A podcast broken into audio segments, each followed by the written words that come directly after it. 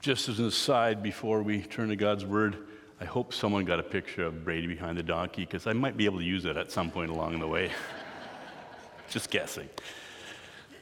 Our scripture today is from uh, the book of Revelation, chapter, whatever it is that you put up there, 18 or 19, 19, and starting at verse 6. Um, hear God's word. Then I heard what sounded like a great multitude, like the roar of rushing waters and like loud peals of thunder, shouting, Hallelujah, for the Lord, our Lord God Almighty reigns. Let us rejoice and be glad and give him glory. For the wedding of the Lamb has come, and his bride has made herself ready. Fine linen, bright and clean, was given to her to wear. Fine linen stands for the righteous acts of God's holy people. Then the angel said to me, Write this Blessed are those who are invited to the wedding supper of the Lamb. And he added, These are the true words of God. This is the word of the Lord.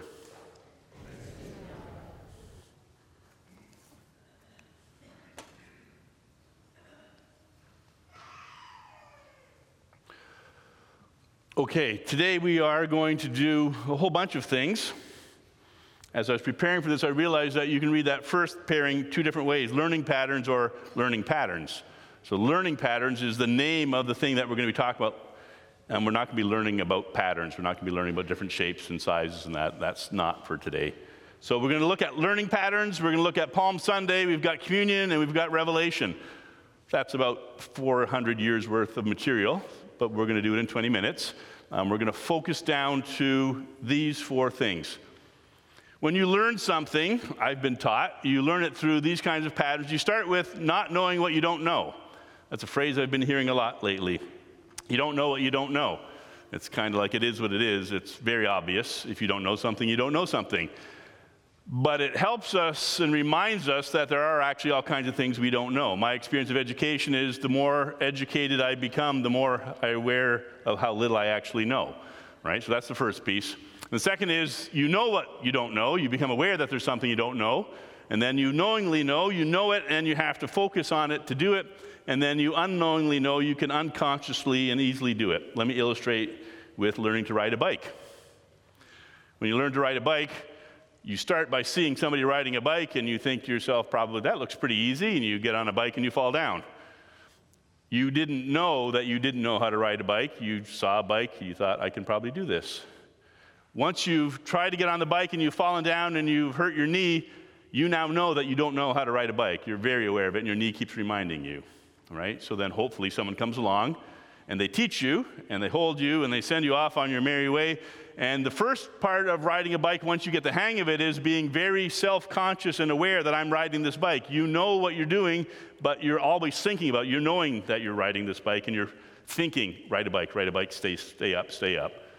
And ideally, with all learning and also with riding a bike, you get to the point where you just jump on the bike and you start riding. You don't even think about it because you unknowingly know how to ride a bike.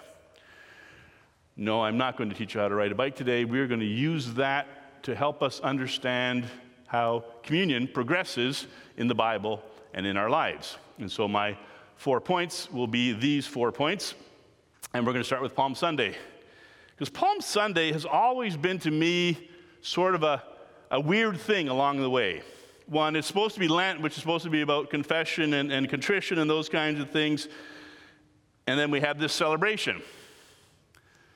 And then we do the palm branches. That's the part we want, right? And the kids love to do the palm branches, and their friendship people love to do the palm branches. And we, we throw the coats and we do all that celebration. But we seldom spend a whole lot of time in Jesus' part there, where he weeps, right? Because Palm Sunday is the people of God not knowing what they don't know. They don't know that this celebration that they're having, because they're having it because, well, Jesus riding on a donkey, this is a sign, he's going to become king, we're going to take over, everything's going to be great. So, of course, they celebrate. But they don't know. What they don't know is the way to get to the other side of the struggle that they're in is through Jesus' death and resurrection. They don't know that, even though Jesus told them many times, that Jesus had to suffer that he would be delivered over, that he would die on a cross, excuse me, that he would die on a cross, and then on the third day he'd be rose, he'd be, uh, he would rise again. So they don't know yet what they don't know. So they're having this celebration, and we celebrate Palm Sunday, but there's always this sort of bittersweet thing going on where, where we don't actually know what we don't know yet. We're doing this for the wrong reasons at this point. It's not really a great celebration because it's for kind of all the wrong reasons. Blessed is the King who comes in the name of the Lord, absolutely, but not because he rode in on a donkey and took over. And peace in heaven and glory in the highest, absolutely, but not until after Easter, after the power of the resurrection. We start with, we don't know what we don't know. Second, Last Supper or First Communion. I'm using the Luke version of this. This is where we know that we don't know. Because if you listen to Jesus leading people into um, the Last Supper, into the communion, he's making it really clear that he's changed a whole bunch of things. Let me stop and give a little advertisement. The Wednesday after Easter, we're having the, the group Jews for Jesus come and do a presentation called Christ and the Passover. What I'm about to say to you now, in about a minute and a half, they will spend probably 45 minutes doing. It's brilliant, it's amazing. Even if you've seen it, see it again because it gives you all the connections between what happened in the Passover and what happens in our communion. Very helpful. Timing's a little off. It's after Easter, should have been now, but you know, we can't control everything. All right, back to my message. So, Last Supper, First Communion, this is when we begin to know how little we know because Jesus says, This cup is the new covenant in my blood. And he says, Drink of it, all of you. And the idea that Jesus would be asking people to drink his blood makes absolutely no sense in Judaism. For sure, if the disciples were listening at all, they're going, Yeah, I don't know what he's talking about. That's crazy. Right? That's the best they probably would have come up with. He also says, This bread is my body. Right? Another thing where they're going, No, that's, that's not how this works. This is, this is the unleavened bread. There's no body involved. The Passover used to be about the lamb, not about a person. It used to be not about the bread, it used to be about the lamb. All those kinds of things going on. And then this part, verse 22 the Son of Man will go as it has been decreed, but woe to that man who betrays him what they are starting to clue into as Jesus does this first communion or Last Supper with them is wait a minute, and they start doing this. Who's going to betray you? Is it me? Us?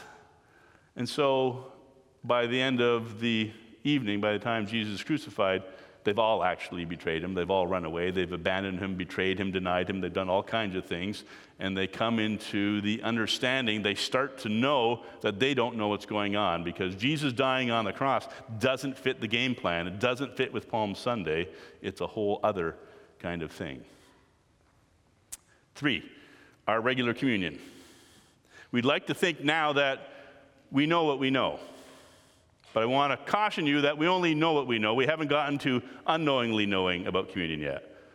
As we participate in communion on a regular basis, we read these words Whenever you eat this bread and drink this cup, you proclaim the Lord's death until he comes.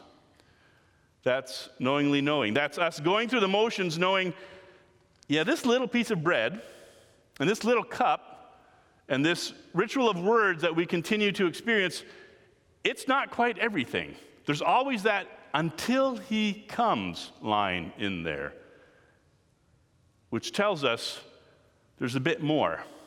There's more to this. And that's how we get to the passage for today, the wedding feast of the Lamb.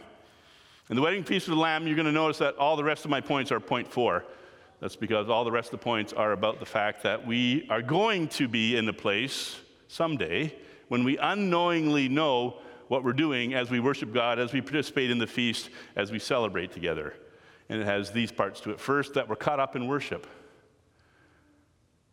John writes Then I heard what sounded like a great multitude, like the roar of rushing waters, and like loud peals of thunder shouting.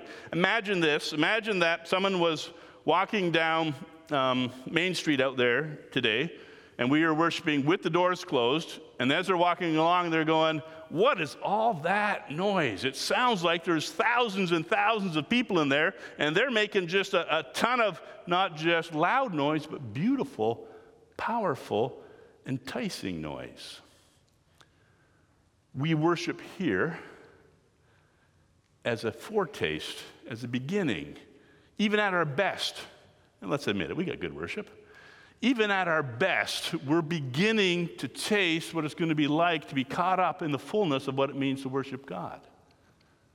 Now, sometimes when people imagine heaven, the afterlife, they imagine us something like sitting on clouds and playing harps and, and worshiping all the time. I don't know about you, but that's not that actually attractive to me. I'd like to do a few other things along the way as well. But part of it will be when there's opportunity, when there's gathering, somehow we will be totally caught up in fully, freely, hands raised, bodies open to whatever God wants to do through us kinds of worship. And what we do now is our foretaste. We're working our way up, we're practicing, we're getting ready for that. Second thing, also point four the full freedom of knowing who reigns. What they say is, Hallelujah, for our Lord God Almighty reigns. Let us rejoice and be glad and give him glory. So, the ultimate freedom that we're working for, towards, the ultimate freedom of unknowingly knowing who God is, is being deeply aware of who sits on the throne. And I want to tell you that this is the main take home, think about it piece of this message, as far as I'm concerned. Because our biggest challenge right now is actually knowing who sits on the throne. So our words say, and our worship says, God is on the throne. But all of us have this ongoing sort of struggle about no, I want to be on the throne. I want to make decisions for myself. I know what's best for me. I want to be in charge. But there's no greater freedom, as strange as it may sound in words, there's no greater freedom than being under the reign and authority of God. Right? So logically, it works like this God created you, He knows you, He gave you all of the abilities that you have and He has in store for you the best way for you to live. And yet, for most of us, there's those moments where you go, Really? Does what God want me to do? Is that really the best way for me to go? Right? And we hear that voice from Genesis 3 Does God really have what's best in mind for you? And we wonder. We try our own thing. We get on the bike without being trained and we fall down again. The most freeing way for us to live is knowing what God's limits, God's boundaries, God's plans are for us, entering into those things as fully as we possibly can, and finding that that's where we find our truest and our fullest freedom. Third thing under point four full union with Christ. For the wedding of the Lamb has come, and the bride has made herself ready. So, we are, collectively, the church all over the world, is the bride of Christ. That's a biblical image that's used again and again, especially in Revelation. And of course, the idea of a wedding is the two shall become one. That's how we understand marriage um, from a biblical perspective, right? And so the wedding feast of the Lamb is, is what we already have, what we already begin to taste. Whenever I talk to you about your identity in Christ, we're talking about the fact that we have been united with Christ, we've been connected with Christ, but we all experience only that that passionate connection with Christ is, is not fully realized yet. We're not experiencing it at its 100%. And so, what we're looking forward to, what we're moving towards, what we're tasting now and anticipating later, is an absolute open conversation with Jesus. I'm going to do another advertisement here. The one full week after Easter, starting on Sunday, April 16, we're going to do the week of guided prayer. And there's a sign up out there, and there's still space as far as I know.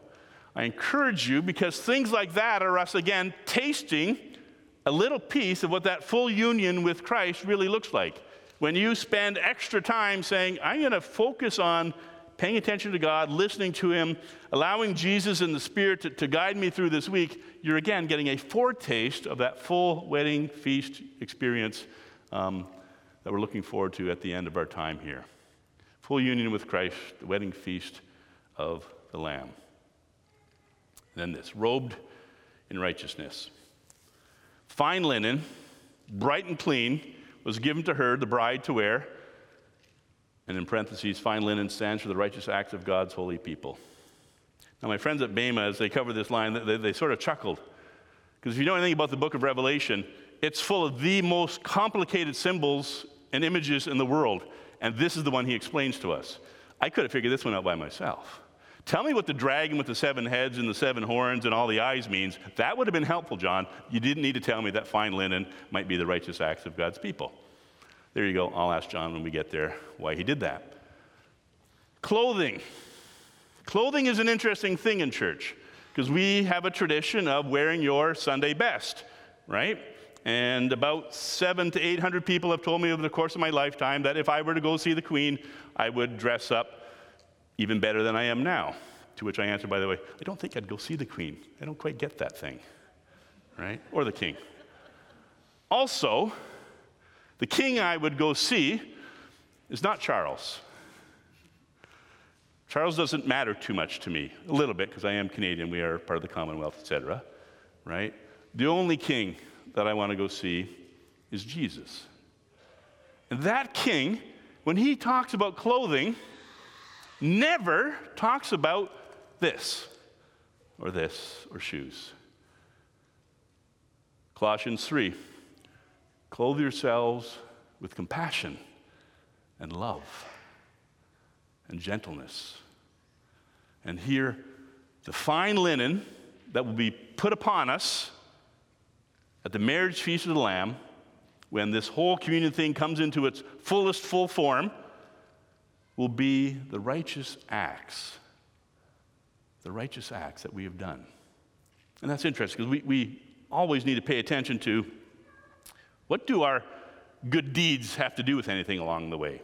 right? So we always want to clarify you don't do good things so that you'll earn your place into a relationship with Jesus. Jesus did the good act, that's what Good Friday is. He did the great act, that's what Easter resurrection is. He did the good act, you just simply receive that, so you don't earn it. You also don't do your good deeds so that other people can see how good you are right? That's what Jesus says in Matthew 5 and 6 and 7, the Sermon on the Mount. Don't do things so that you look good in front of other people. Don't dress for other people. But what our good deeds are is the right clothing for us to wear. The most fitting attire for anybody who wants to follow Jesus is the good deeds that fit the situation in which you're in. So if I see somebody and they're in need and I'm a follower of Christ, the best clothing I can wear is compassion and love and a helping hand and gentleness, the fruit of the Spirit. C.S. Lewis wrote a book called The Great Divorce, horrible title for what he's talking about. Um, it's about heaven and hell and, and how that all works and so on. He clarifies at the beginning this is a fantasy, so please don't take this as science and theology.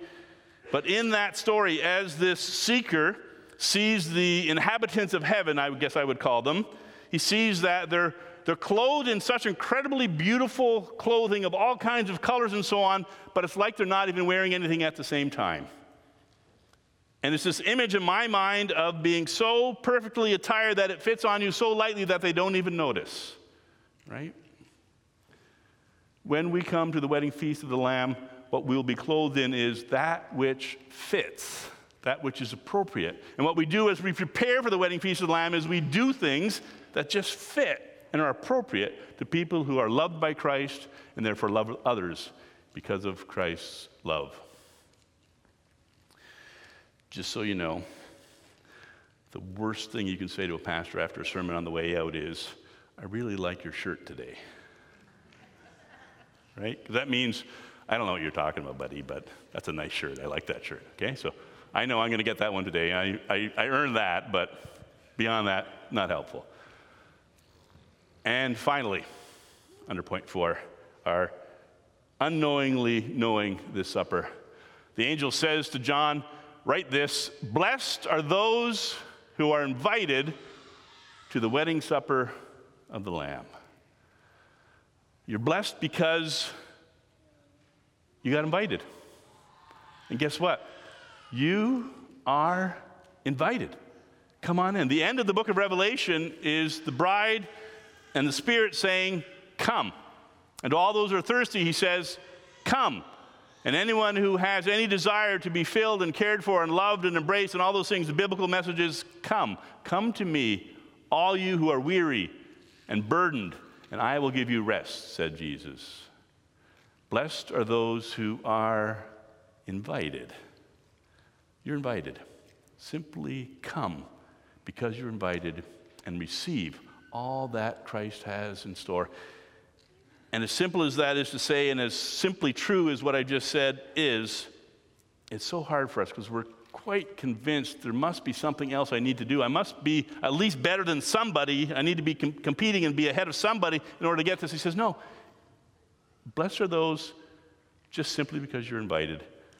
Let us be also like Christ in this, to unknowingly know that we need to embrace and welcome and encourage everybody towards the feast of God, towards a relationship with Jesus. Because blessed are those who are invited. You are invited. Let us pray. Lord Jesus Christ, as we come to your table, we thank you for your invitation, and we pray that you'll fill us and guide us, that as we taste today what we knowingly know, that you'll put in our hearts an anticipation for that time when you come again, when we, with full experience of you and all that is good and true and beautiful, can enter into that wedding feast with you. Come, Lord Jesus, we pray. Fill us as only you can. In your holy name, amen.